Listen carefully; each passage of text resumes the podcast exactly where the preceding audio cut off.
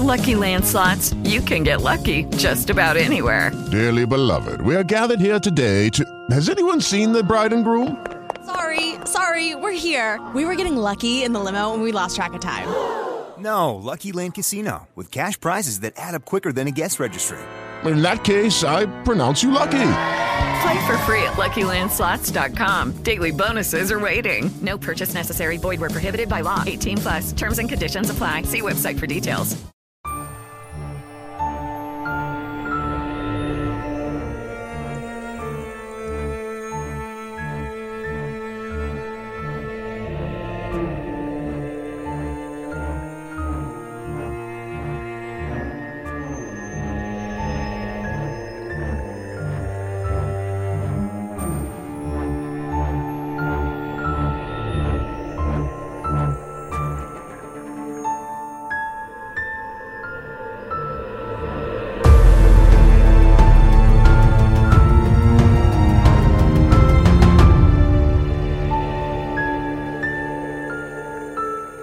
Hello, everyone, and welcome back to Truth and Justice Reply Brief.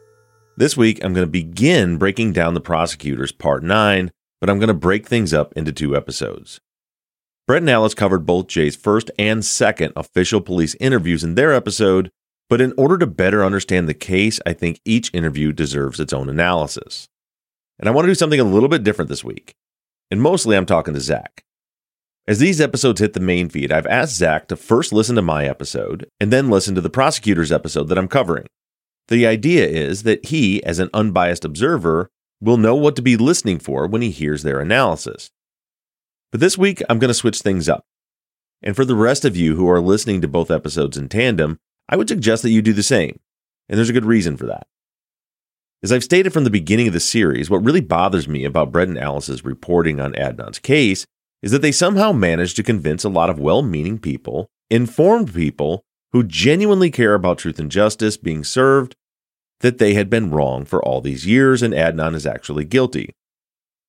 So a lot of people have told me that they finished the prosecutor series and were left believing that he was. And they really couldn't put their finger on how that happened. Well, this is how. If you've made it this far, then you're already aware of the many, many inaccuracies and deceptions in their presentation. But Part nine is of particular concern. Jay Wilds was not just the linchpin of the state's case. He was the state's case. Everything else is just peripheral stuff used to bolster his story. Without Jay's story, there is no case. So his police interviews are obviously of critical importance, and that's why I want Zach and anyone else who wants to join him on the journey to flip-flop the order today.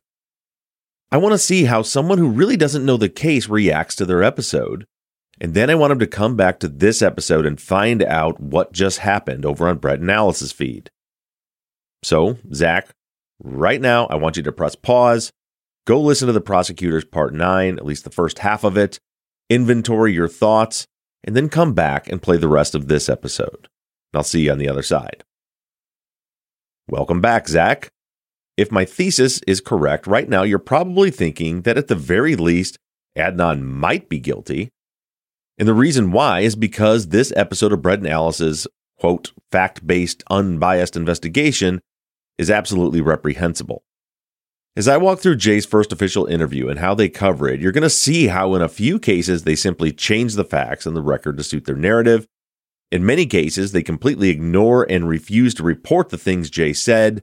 And they spend about a third of the episode trying to convince you that Jay's telling the truth. The only word I can think to accurately describe this episode is it's gross. It's just really gross what they did here. And I'm about to show you why. Let's get started. I think the best way to tackle this is to follow the prosecutor's lead. I'm going to point out both the things they misrepresented and the things they left out of the statement along the way. An important thing to remember in the way of foundation before we begin is that Brett and Alice approach this episode from the perspective that this interview on February twenty-eighth is the first time Jay has ever spoken to the police. Now, from my perspective, as you all know, that's just simply not the case. I broke all this down in the last episode, but to briefly summarize, Jay's boss said the police picked him up from work and took him to the station to be questioned about Hae's murder twice before this. Jay's friend Ernest said that he saw Jay talking to the police in a car before this interview. The detectives knew they were looking for Jen and asked for her by name when they approached her house, even though the phone was in her father's name. Jen said that based on the questions the police were asking her in her first unrecorded interview, she felt like they had already talked to someone else before her. MacGillivary wrote that Jen told him the location of Hae's car in his report, even though it's clear in the recording and the transcript that she didn't have any idea where the car was. That information did not come from her. And lastly, Jay himself in a later interview said that the police were constantly chasing him around and questioning him about the murder to the point of harassment before they ever spoke with Jen. So you can believe what you want. I just think it needs to be noted that one of the first things that Brett and Alice do to convince you that Jay is telling a basic story rooted in truth is to make the point that this is his first contact with police. Right from the beginning, they tell you that they want to give you the facts regarding Jay's interview and let you figure things out on your own. This is pretty much par for the course in their series. They almost always start out by first disarming you. Hey, we're not going to push our thoughts on you. We're just going to share the facts. Which would be just fine if they actually shared the facts. And also, if they shared all the facts. But Brett also says right up front that they're not going to read the transcript to you like they did with Jen. They're just going to summarize it. Which, after listening to the entire episode, I translate to, we're only going to share the parts of the interview that support our narrative and ignore the rest. So here we go. The first thing that Brett said actually flipped a light switch on my head, something I'd never thought of before. He says that on the twenty-seventh of February, the police interviewed Jen, and then almost immediately go to the store where Jay works and pick him up to be interviewed. What had never occurred to me before is if Jen was the first person interviewed, and they only found out about Jay through Jen, then how did they know where Jay worked? I just reviewed Jen's statement again, and she never says where Jay works. MacGillivary in her interview does a good job of at least acting like he doesn't know who Jay is. What's his last name? Is he a white guy or a black guy? He asks questions like that, but what he doesn't do is ask where Jay works. Someone can correct me if I'm wrong about that, but I just did about fifteen different keyword searches in Jen's interview, and there's nothing about the adult video store ever brought up. So then how would MacGillivary then know to go right to Jay's work to pick him up that night? Just something to keep in mind as we move along. Okay, so their episode starts out by saying that on the day of Hae's murder, Adnan picked Jay up so they could buy a gift for Stephanie. They really breeze by the beginning of the interview, but I think it's important to break down what Jay actually said. It seems very obvious to me that Jay has already been shown the cell phone records at this point. He's asked what he can tell the detectives about the murder, and he immediately blurts out an entire series of events that lines up with the beginning of the cell phone record. Remember, we have a call in the log where Adnan called Jay the night before Hae was killed. So this is the first thing Jay says after agreeing to answer questions. Now, Jay's birthday was January twelfth for reference. Quote, on my birthday, on the evening of my birthday, um, Adnan called me and we chatted and uh, we made plans for the next day evening. That morning he called me and we took, we were going to the mall. He asked if I could do him a favor, end quote. This is the first red flag that jumped out at me right from the start. The call log shows a call from Adnan to Jay that evening, and Jay is right away building a story around the cell records. The problem is that the call he's referring to was eighteen seconds long, including the ring time. But according to Jay, on that call, they, quote, chatted, uh, we made plans for the next day evening, end quote. So when doing a statement analysis, particularly when you suspect a false confession, the first thing that you should be looking for is, of course, anything that's provably false. Like saying you had an entire conversation where you made plans for the next day in eighteen seconds, as well as information that could have come from the detectives. In fact, that's the most important thing you should be listening for in any interview. What did the suspect tell the detectives that they didn't already know? In this case, going into the interview, Ritz and MacGillivary knew about what time Hae went missing. They knew where she was buried. They knew how she was positioned when she was buried. They knew what the burial site and surrounding area looked like. They knew she had been strangled and hit on the head. They knew there were red fibers found in the grave, and they had Adnan's cell phone records. So in general, what we should be looking for is information from Jay that couldn't have come from the detectives. But more specifically, in this instance, we see information that looks like it was at least influenced by what the detectives already knew. Adnan called Jay the night before, so Jay's story begins with Adnan calling him that evening. But Jay has to give a reason why. So there was a conversation where they made plans. That's strike one in my book, right off the bat. That conversation could not have happened in those eighteen seconds.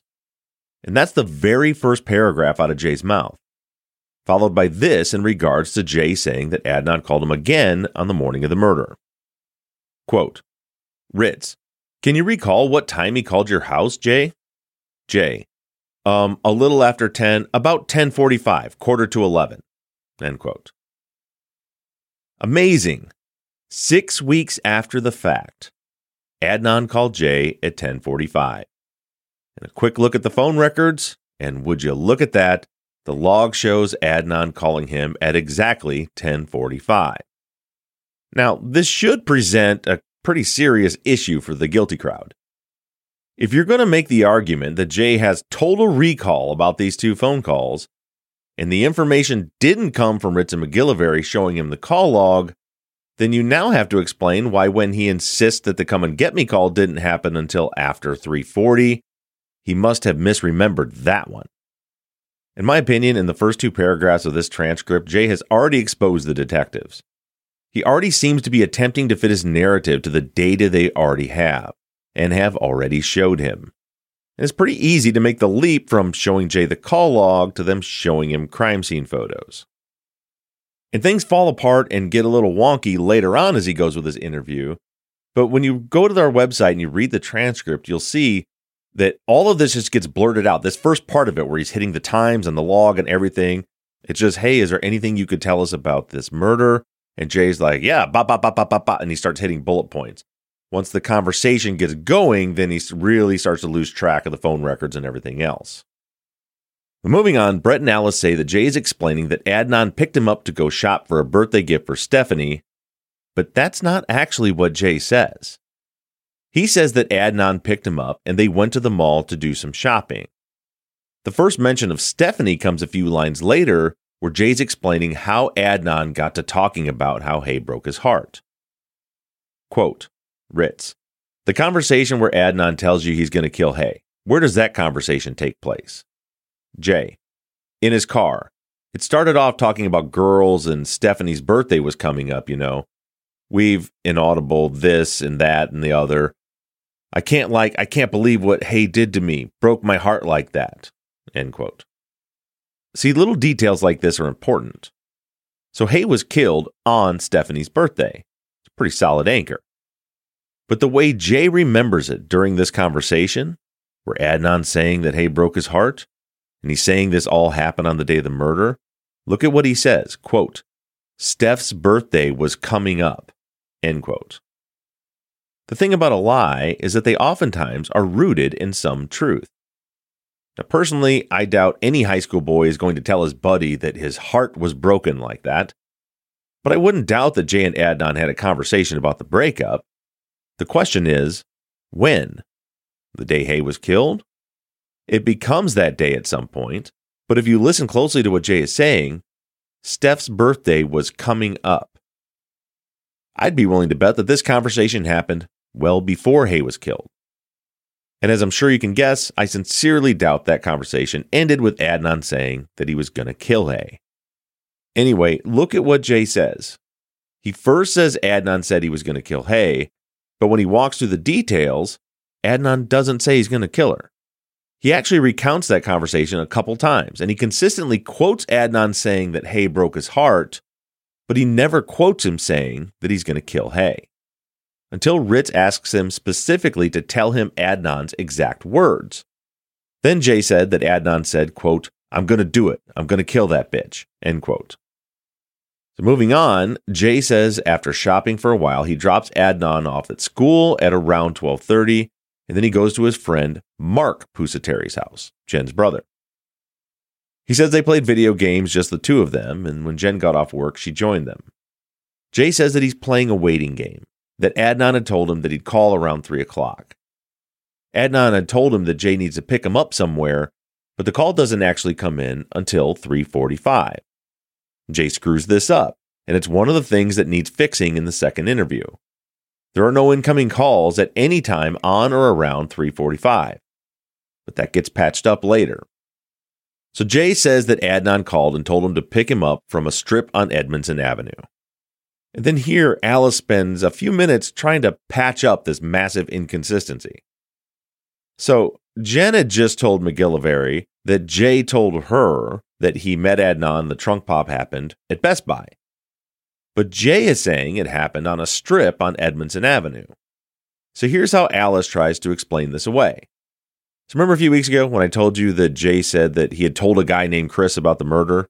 Chris was interviewed on Serial years later and said that Jay had told him that he and Adnan were shooting pool at a pool hall that afternoon, when suddenly Adnan told him to go outside and look in his trunk, and that's where Jay saw Hae's body. Now, us mere mortals might see that as another huge problem. That's now a third location for the trunk pop. But Alice uses Chris's story as a way to bolster Jay's story. It's a pretty wild ride if you haven't listened to it yet. So here's how she band-aids this story together. Chris said the trunk pop happened at a pool hall. There are a handful of pool halls on Edmondson Avenue. She says those pool halls are near Patapsco State Park. They're nowhere near it, by the way. Other side of town. And the Edmondson Avenue strip is also near Patapsco. Also not true, by the way.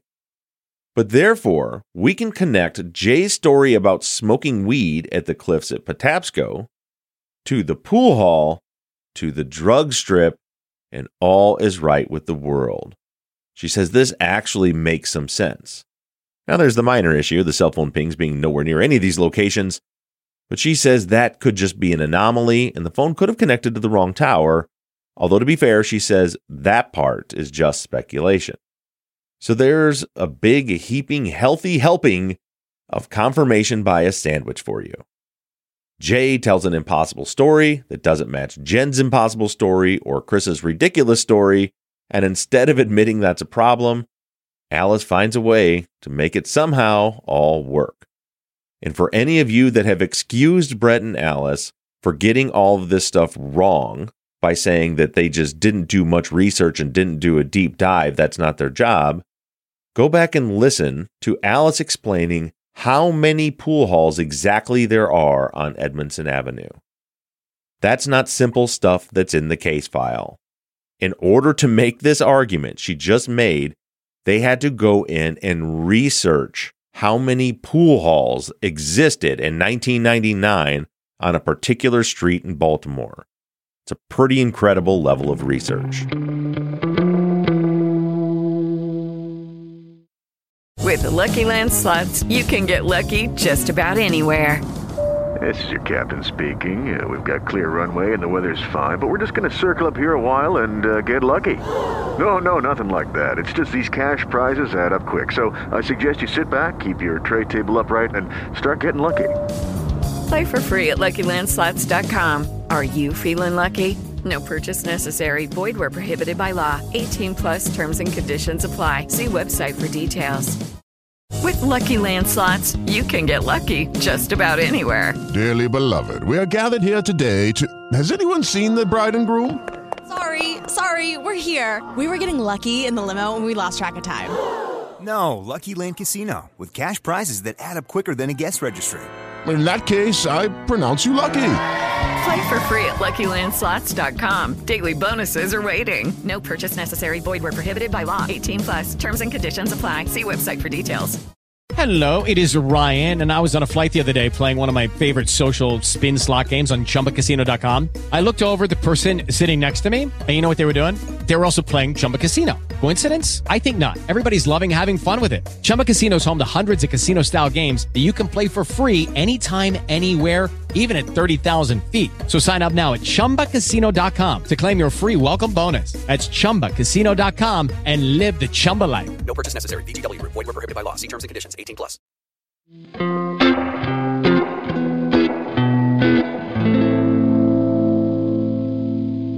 Next up, Jay says that it takes twenty minutes to drive to the strip to pick Adnan up. Now listen to this exchange and you tell me if Jay is actually recalling what he experienced or if Ritz is prompting him to tell a story he rehearsed. Quote, Ritz.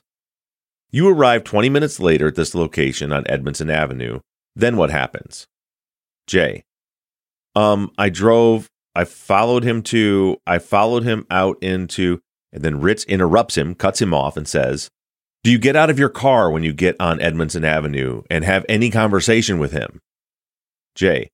Uh-huh, yeah. Ritz, tell me about that. Jay. Um, we get out, oh, and we... He's walking around with red gloves on. Um, Ritz interrupts again. What kind of red gloves are they? Jay, regular winter gloves. End quote. Now try to analyze that from an unbiased perspective. What did you hear? Ritz asked Jay what happened when he arrived. Jay is stumbling through saying that he followed Adnan somewhere, and Ritz cuts him off, interrupts him. He doesn't want him to say that he drives away. He needs him to mention the red gloves and ultimately the trunk pop. If Ritz was looking for Jay's truthful story, he would have let him go on. But that's not what happens. As soon as Jay's story starts to get to the point where they're going to drive away and he hasn't hit the bullet points that supposedly Ritz doesn't already know, Ritz stops him, doesn't let him even finish his sentence. Did you get out of the car and have a conversation? And with Ritz's prompting, we get some new information. Adnan was wearing red winter gloves. Pretty odd, right? It's a warm day. Adnan had supposedly called Jay twenty minutes prior. That would have had to have been from a payphone, so I'm wondering if he dug in his pockets, found change, and dialed the numbers with winter gloves on, or did he put them back on after the phone call? Neither option seems reasonable to me, but what we do know is that Ritz knew there were red fibers in the grave. So where do you think the red glove detail came from? From the guy that was breezing past this entire interaction? Or from the guy who interrupted him, who knew there were red fibers in the grave, and made sure Jay stopped and talked about an interaction with Adnan before he said they drove away? Then there's this. Quote, yeah, they're like wool, uh, leather palms, and... uh that sparked, you know, what the fuck you walking around with gloves on for? And then, I'm sorry, um, then he goes, I did it. I did it. You don't fucking believe me, I did it. He pops the trunk open, and he's like, she's all blue up in there, inaudible, in the trunk, end quote. The first thing that jumped out to me in this paragraph is Jay apologizing. What's he apologizing for? This is where some people may call me a conspiracy theorist. But I'm sorry, this reads like somehow or another, Ritz is indicating to Jay that he missed something. He missed saying that Adnan said he did it. He's going on about the gloves and then, quote, I'm sorry. Um, then he goes, I did it. I did it. You don't fucking believe me. I did it. Then he pops the trunk. So when you're doing a statement analysis, you have to pay attention to every word. Every word means something. I'm sorry. Why is Jay sorry?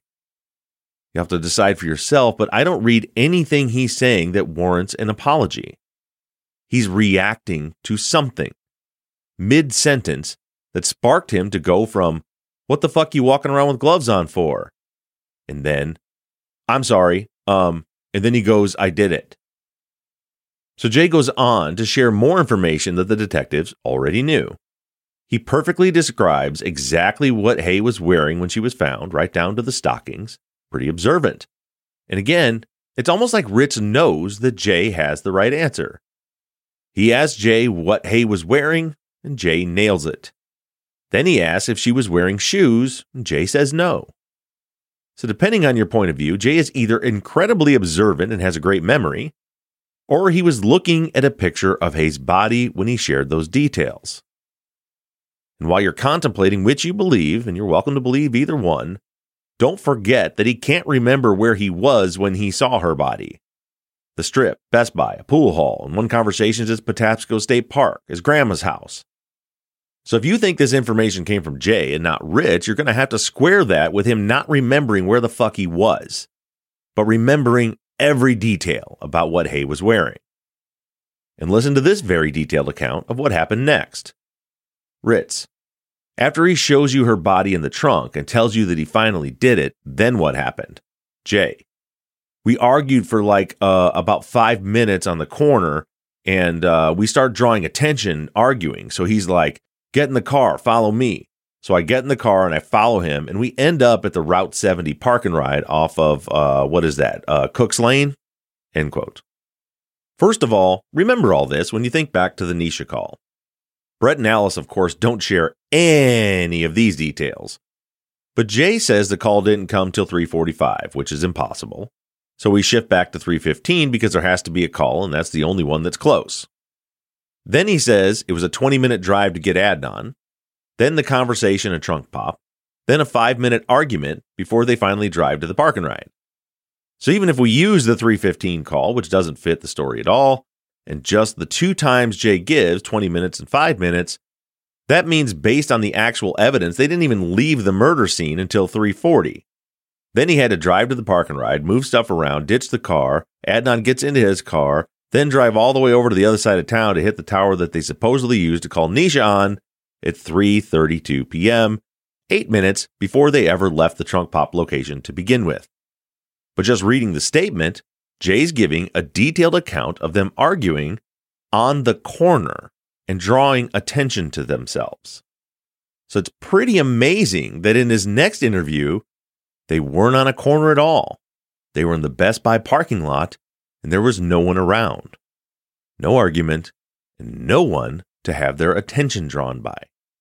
And it's at this point in the prosecutor's episode that we get Brett's standard, well, yeah, this seems like a problem, but really this case is, quote, complicated in the way that every case is complicated, end quote. As you've learned, one of the main plays in their playbook is to constantly try to convince you that everything happening in this case is normal. You only think it's a problem that Jay changes his story over and over again, and none of them ever fit with the evidence, because you're just not a lawyer. You're not an expert like them. You've never been in a courtroom. You're an outsider, so trust him. If you're a lawyer that tries cases, then you know that this is all perfectly normal. This section of the episode paints the perfect picture of how Brett and Alice operate. They put a lot of focus on Jay knowing what Hae was wearing. They touch on the changed trunk pop location, but then immediately tag team that problem. First, Alice talks about Jay's friend Chris and Patapsco State Park and the pool hall and the possible wrong cell tower, trying to frame it as a possible truth. Then Brett tags in and gives his standard, this is all perfectly normal. It's not out of the ordinary at all. Trust us, we're lawyers. We know what we're talking about. Then he circles right back to Jay knowing what Hae was wearing. He and Alice both call that, quote, really significant, and then comes an aside, usually sprinkled with a lie or two. And that's exactly what happens here. Brett straight up tells you that Jay changing these details is not something to be concerned about. And then Alice tags in to let you know not to be distracted by the trunk pop change. Instead, remember that Adnan gave Jay his car and phone that day, and that is no coincidence. That's the aside, and here's the lie. She says that's not normal, and quote, it seems like it was a one-time thing that Adnan gave Jay his car and phone. So the idea is that by the time they spend five minutes distracting you, you'll be focused on two things. Jay knew what Hae was wearing, and Adnan only ever gave Jay his car and phone one time. But as I said, that's not true. We can see the pattern on Adnan's cell phone records. Just in the six weeks that he had the phone, we see other occasions where the phone is calling people only Jay knows. One instance I talked about a few weeks ago was January twenty-seventh, another Wednesday, where we see an almost identical sequence of calls during track practice. Calls to Jen, calls to Christy, calls to Patrick the weed dealer. We also can't forget Adnan's teammate who said there's no way he could say if Jay picked Adnan up from track practice on the day of the murder because that was a very common occurrence. Adnan, on many occasions, would give Jay his car while he was at practice. And this is all stuff Alice knows, but she's still trying to convince you that it was a one-time thing. There's an even more obvious intentional lie coming up in a few minutes, but for now, let's continue with Jay's story. He says that he and Adnan leave the strip on Edmondson and go drop off Hae's car at the park and ride. Here, Jay specifically says that Adnan doesn't remove anything from her car. Quote, no, no, nothing, just gets in the car, end quote. This is another problem because at some point, Adnan has to show up to track practice dressed for practice with his school and gym bag, which would have been in Hae's car in this world, and he just left it behind. Another detail that gets fixed later. So Jay says after dropping the car off, he and Adnan drive to the cliffs at Patapsco State Park where they smoke a blunt. He says they're there for about thirty minutes. Now, I want to point out part of the statement to you, mostly so you can understand how I do statement analysis. People love to come at me with these knee-jerk reactions because I'm saying something that doesn't fit their preconceived ideas. What I'm trying to show you is that it's fine to disagree, but I'm not pulling this stuff out of my ass. There's a reason for how I form my opinions, and here's an example. Ritz starts asking Jay if Adnan was high when he met him for the trunk pop. Jay says that Adnan had a thousand-yard stare. Then listen carefully to this exchange. Ritz: was he talking out of his head, saying there's Martians coming out to get him or anything? Jay: no, he wasn't. Pause. He was probably cool, calm, and collected. End quote. What word did you notice that shouldn't have been there? Probably. He was probably calm, cool, and collected. Words come from thoughts, and word choices matter. If Jay was recalling a real experience, what I would expect to hear would be something like, no, he seemed cool, calm, and collected. But instead he says, he was probably calm, cool, and collected. He's speaking of a hypothetical scenario, not remembering what he observed. Back to it. Jay says that after smoking the blunt, he takes Adnan back to school. He does not say to track practice. He just says he takes him back to school. The whole took him to track practice to be seen for an alibi doesn't come until a later interview. Jay says the sun was going down at this point. He figures it was probably about four thirty when they left the park. Now, if you're doing the math, there are a lot of problems with that. The call comes in at three forty-five, twenty-minute drive, five-minute argument, drive to the park and ride, drive to Patapsco, thirty minutes to get high. That's already pushing five thirty. That's already pushing five thirty, and sunset was at five oh eight. It was dark at five thirty. And on the flip side, around four thirty is nearly forty minutes before sunset, hardly watching the sun go down. Any way you shake it, none of this makes sense or is even possible. Add to that, at the earliest, he and Adnan are leaving the cliffs at four thirty, which would put Adnan back at track practice around four fifty. And Coach Sy says he was talking to Adnan while he was stretching, which happens at the beginning of practice, and he says he was there on time, which is either three thirty or four o'clock or somewhere in between at the latest. So none of this works. It's a fairy tale. Now, as Brett explains the next part, he makes it seem a lot more seamless than it actually was. Brett says Jay next claims to have picked Adnan up from track practice at six forty-five. Then he takes Adnan to McDonald's to eat to break his fast. Then while eating, Adnan gets a call from police, so they go back to the park and ride to pick up Hae's car and body. All of this is nonsense anyway. Practice was over at five thirty, and if he picked Adnan up at six forty-five, then went to eat, then got the car, there's no way they were burying Hae at seven oh nine in Leakin Park. Plus, the call log doesn't match any of this, but don't worry, they're going to try to fix all that in a couple weeks when Jay records another interview. But even that nonsense story isn't how Jay actually relayed it. He actually says that he was at home when Adnan called him at six forty-five. Then he says that he picked Adnan up at school, and then he immediately went to the park and ride.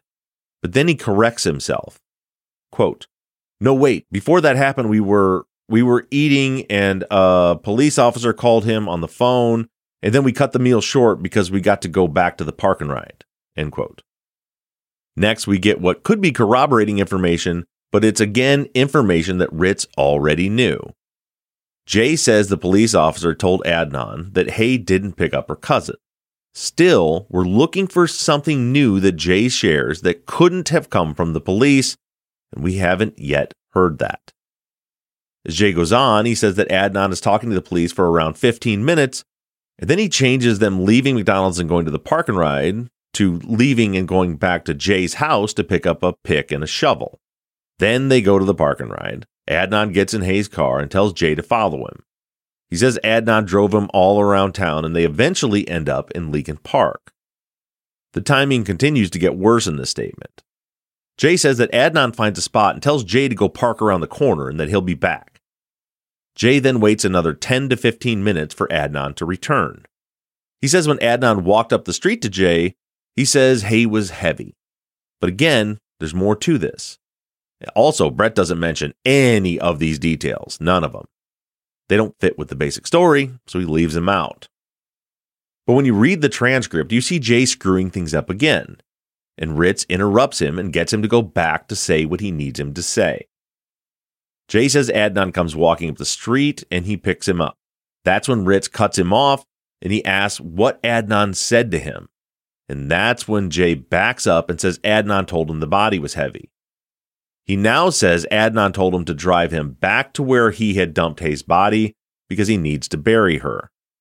Another five-minute argument ensues. And then we get a perfect description of not only the crime scene photos, but also the videos shown on the news when Hae's body was found. In those videos and crime scene photos, we see the police cars parked next to a jersey barrier at the crime scene. And just like before, Ritz asks Jay to describe where he parked, and he, of course, describes the jersey barrier.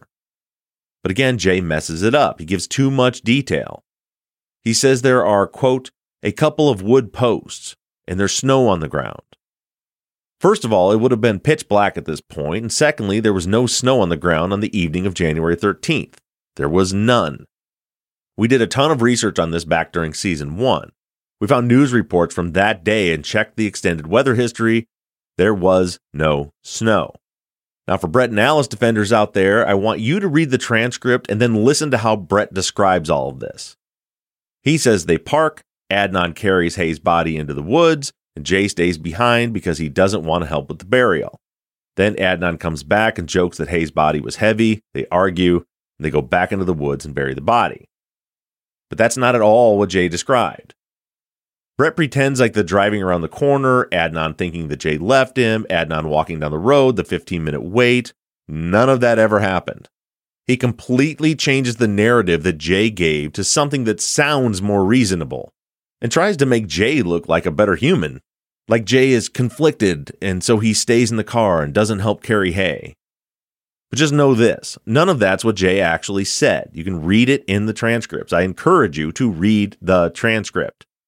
There are receipts for all of this, and this is the transcript that Brett is working off of. Moving on, Jay says that when he gets into the woods, Hae's body is leaning against a log. Adnan asks him to help dig. He says that he and Adnan argued again, and then, quote, I started digging a hole. Now later, he says that only Adnan dug the hole. Amidst all of this, he says that Adnan is repeatedly vomiting, and he also describes a blue jacket that he saw on the way to the burial site in the woods. In this interview, he says it was Hae's jacket. Later, he'll say that Adnan took his jacket off and threw it into the woods. But the reality is, again, there's just a random blue jacket in the woods in the crime scene photos. More information that the police already knew that Jay incorporates into his story. As the interview goes on, it's actually Ritz who switches the digger from Jay to Adnan. Jay had said that he himself was the one digging the hole, but then a couple minutes later, Ritz says, quote, when he, Adnan, is digging a hole, describe for me how deep a hole he digs, end quote.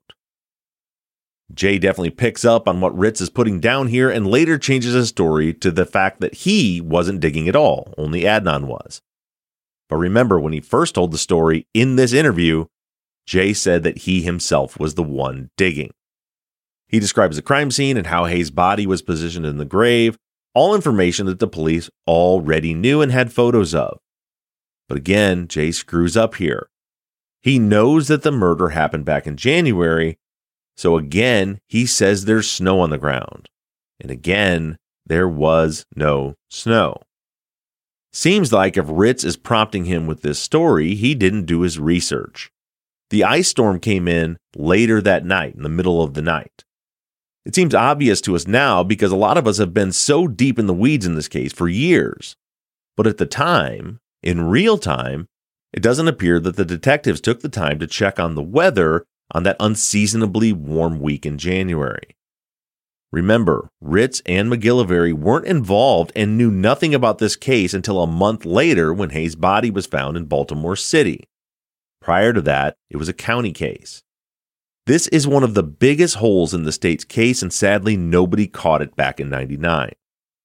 The narrative revolves around snow being on the ground, and there was no snow.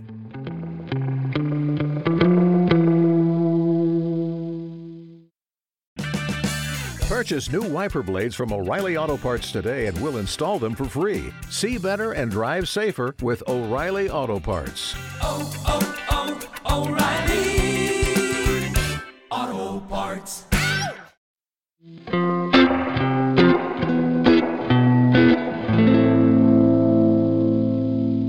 Alice makes another pretty wild claim as they move on and talk about Hae's shoes. So Jay says that Hae wasn't wearing her shoes and that Adnan left them in the car. Again, something the police already knew. But then Alice points out that in the recent vacation of Adnan's conviction, D N A evidence was found on those shoes, and that played a role. There was unknown D N A found on Hae's shoes that didn't match Hae, Adnan, or Jay.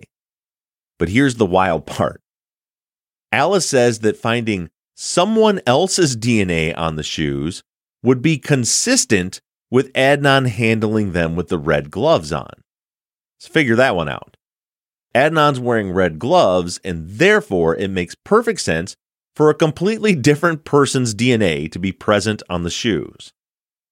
This is more of that sleight of hand. They speak with authority, expertise, and confidence, with the hope that you'll just accept what they say as fact.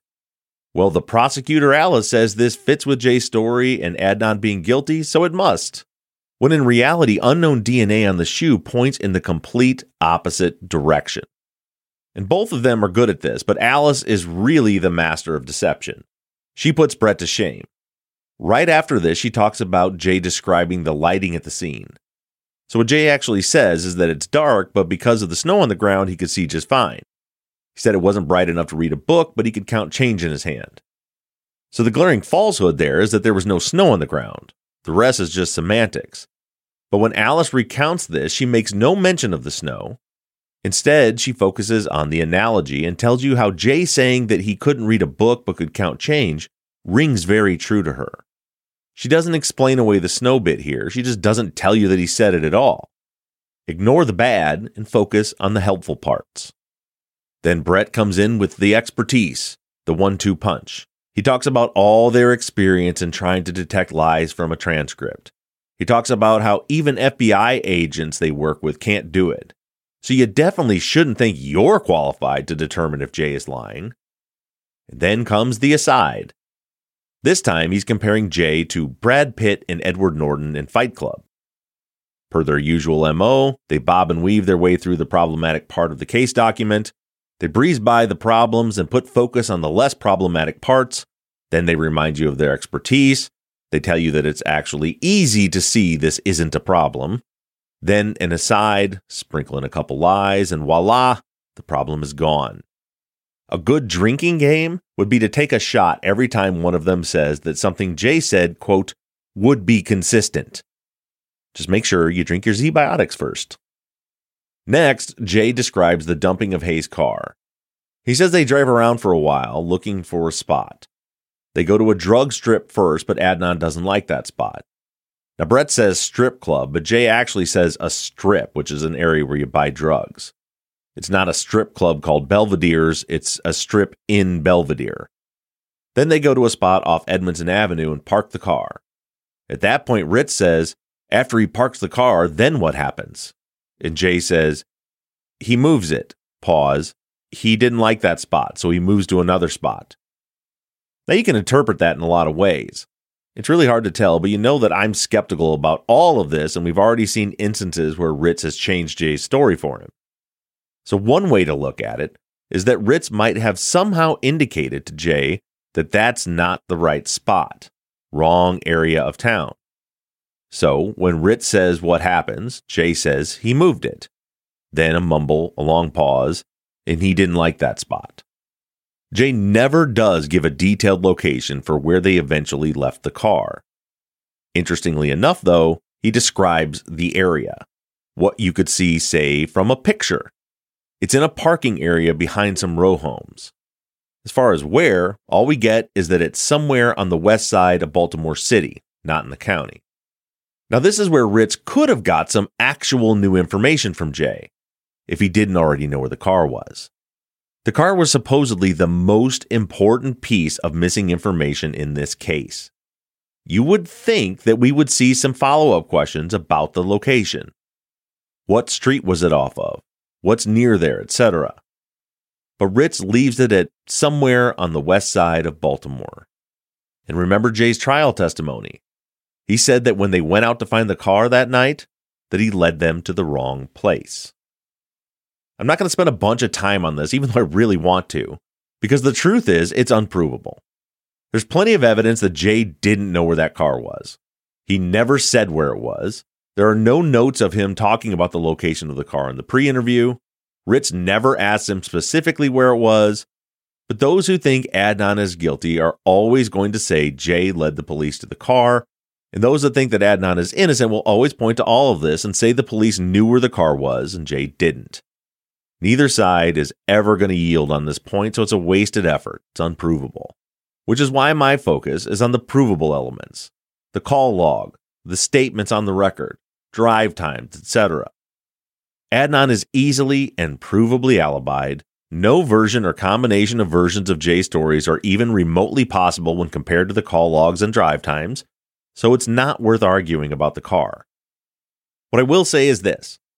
The detectives did not prove in any way that Jay knew where that car was. Also, one of the residents who lives right across the alley from where Hae's car was located was unequivocal when interviewed in the H B O doc. She says that there is absolutely no chance that the car was abandoned there for six weeks. If you want to ignore all that to make your narrative work, feel free. Anyway, back to Jay's statement. After he says they dropped the car off in some parking area behind some row home somewhere in West Baltimore, Jay says he drives Adnan's car back to his, Jay's, house. And on the way there, Adnan tells Jay to stop at the Westview Mall, and Adnan throws all of Hae's stuff into a dumpster. He says they argued some more, and then they went to seven eleven. Ritz kind of derails him here and asks if Jay ever returned to where Adnan parked Hae's car. Jay says he did on his commute. Jay didn't own a car, by the way. He had to get rides everywhere. Also, the car was found on the other side of town from his house, and both places that Jay worked during this time are on the southwest quadrant of the map, very close to his house in walking distance. That's F and M in the Southwest Adult Video Store. The car was found in the northeast quadrant of the map, completely on the other side. More of that silly statement analysis stuff. People like to take for granted that Jay said he would drive by the car, but no one ever talks about the fact that Jay didn't drive and the location was most definitely not part of his commute. So when I see something like that, now I want to know why he said it. What's the utility? And in my opinion, the answer seems obvious. Ritz is trying to get on the record that the car hasn't been moved. The first thing Ritz does is confirm the jurisdiction of the car. He doesn't ask Jay for a street name or a landmark close by, nothing like that. Instead, he asks him if the car was in Baltimore County or Baltimore City, which feels like a weird question. I don't live there, so I don't know, but I've driven through this whole area, and there's definitely not some obvious landmark to let you know that you've left the county limits and entered the city limits. But Jay knows right away that it's in the city, the west side of Baltimore City. And in fact, the car was found less than a half mile from the dividing line. Woodlawn, the high school, and even right on the edge of Leakin Park is in the county. The park and ride is right on the line, but Jay seems to know his geography. And the second thing that Ritz does is ask Jay if he's driven by the car to see if it was still there. Jay says that he has, but in an interesting way. Quote, I was, pause, during the commute I made an effort. Yeah, out of my way to see if it was still there. Yeah, it was. End quote. Now, Ritz isn't talking here, but Jay still seems to be responding to him as he's speaking. I was, then a pause like he's considering or getting some kind of instruction. Then, during the commute, I made an effort. Then he changes course again and seems to be responding to something. Yeah, out of my way to see if it was still there. Why is Jay saying yeah? Who's he saying yeah to? Then lastly, Ritz asks when the last time Jay drove by and saw Hae's car, and Jay very specifically says, quote, four days ago, so the twenty-fourth, end quote. So this could be a bunch of reading tea leaves, but to me this seems like an effort to establish that the car was there the whole time. Was the car in the city or the county? Did you drive by to see it? And when was the last time you saw it? Oh, four days ago? Great, so obviously we couldn't have moved it a few hours ago. Now, to be clear, I'm just speculating there. I explained in an earlier episode why I think it's possible that they found the car somewhere else and moved it on that very day. It very well could be that bias in me that's reading into this weird string of questions in the middle of Jay trying to finish his story. No follow-ups on where specifically the car is located, but we're definitely going to get on the record that Jay knows where it is, and it's been there the whole time. Then here's another weird exchange. Ritz is asking about how many times Jay and Adnan spoke after the murders. Jay says about a dozen, probably half before Hae's body was found and half after. Then listen to this. Ritz, other than him making light of the situation, laughing about it, what else, what was the context of the other conversation? Jay, um, if I knew where he could get weed, um, and then Ritz cuts him off and interrupts him again. Any conversations pertaining to, and then Jay jumps back in. Oh, about new, he knew I'm involved in it. It's too late, um, uh, references to the fact that he could get at my girlfriend, end quote. Now, maybe it's just me, but it sure seems like Ritz is checking boxes, making sure Jay gets certain bullet points on the record. And then we get a slip up by Jay. Ritz asks what he and Adnan talked about in their most recent conversation. Jay says it was yesterday or the day before, so before the police talked to Jen. Jay says that he contacted Adnan because, quote, I had learned that you guys were looking for me, end quote. And Ritz cuts him off and interrupts him immediately and asks how he learned that. Here's Jay's response, quote, a lot of people told me, friends of mine told me that you guys wanted to question me, and so I went to him and I said, you know, what the fuck did you get me wrapped up in? He just told me, calm down, everything will be okay, end quote. Isn't it interesting that MacGillivary acted like he had no idea who Jay was earlier on this same day, just before this interview, when he was interviewing Jen, but Jay says that he had heard a day or two before that Ritz and MacGillivary were looking for him and wanted to question him. Hmm. Then the end of the interview, in my opinion, gets really ridiculous, more so than the rest of it. Ritz starts to tell Jay he's going to wrap up the interview unless there's anything Jay wants to add. Then the tape is about to run out, so they turn off the recorder for a minute. When they turn it back on, Jay just hits some important bullet points. Adnan wanted Jay to revisit the body with him. Adnan said Hae was trying to say something when he was strangling her. It's the first mention we get of him strangling her, by the way. And followed right behind that sentence, quote, Um, he told me that she kicked, like, uh, knocked off the uh, windshield wiper thing in the car, and that was it, end quote. Phew, good thing Jay suddenly remembered that. It turned out to be a solid piece of evidence at trial, since Hae's windshield wiper lever was broken. Perfect corroboration, except not at all. It certainly looked like it was broken if you had just visually examined the car and snapped a picture of it, which the detectives did at some point. But it was actually sent out for testing at one point, determined that the wiper wasn't broken at all. It was just removed.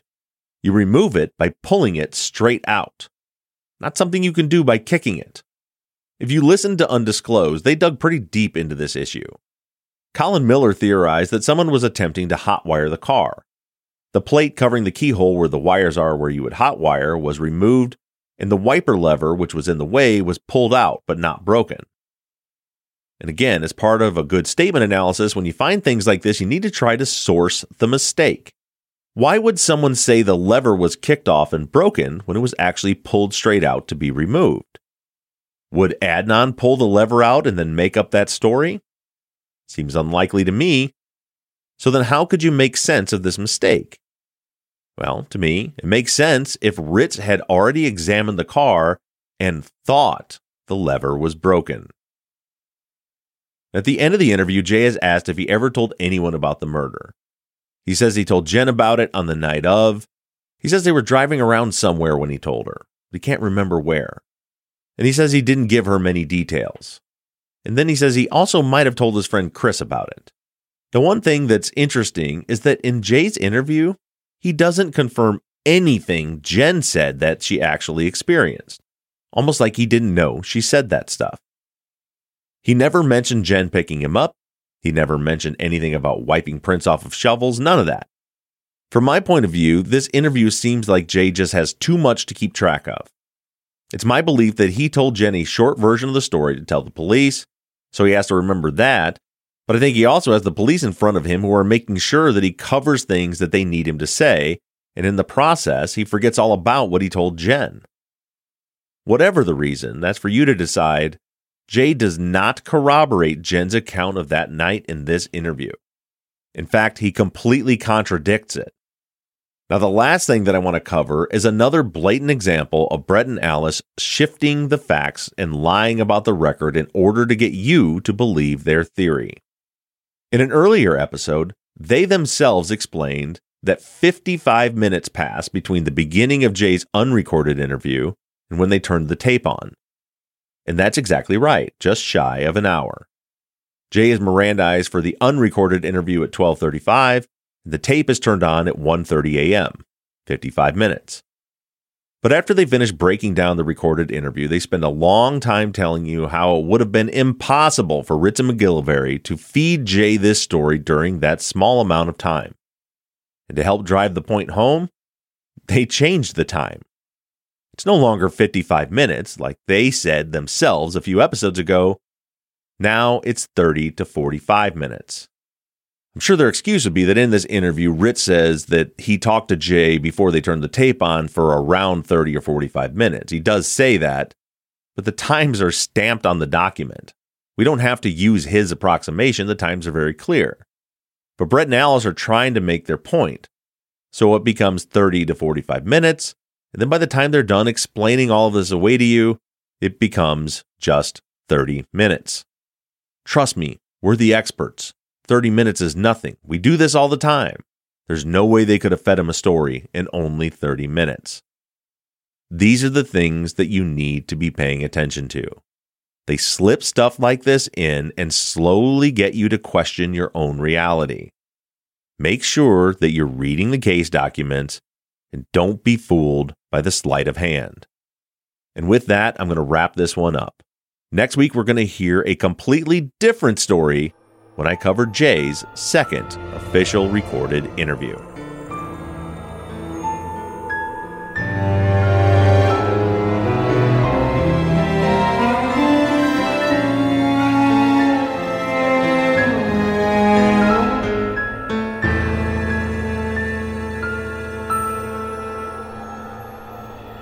Truth and Justice is an N B I Studios production.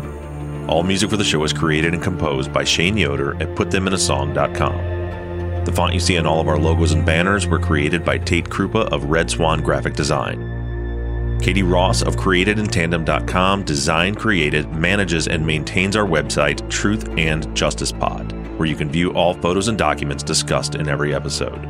Thank you to our volunteer transcription team, Pamela Westby, Kathy McElhaney, Courtney Wimberly, Erica Cantor, Melissa Cardenas, Kaywood Yomnick, and Danielle Rohr.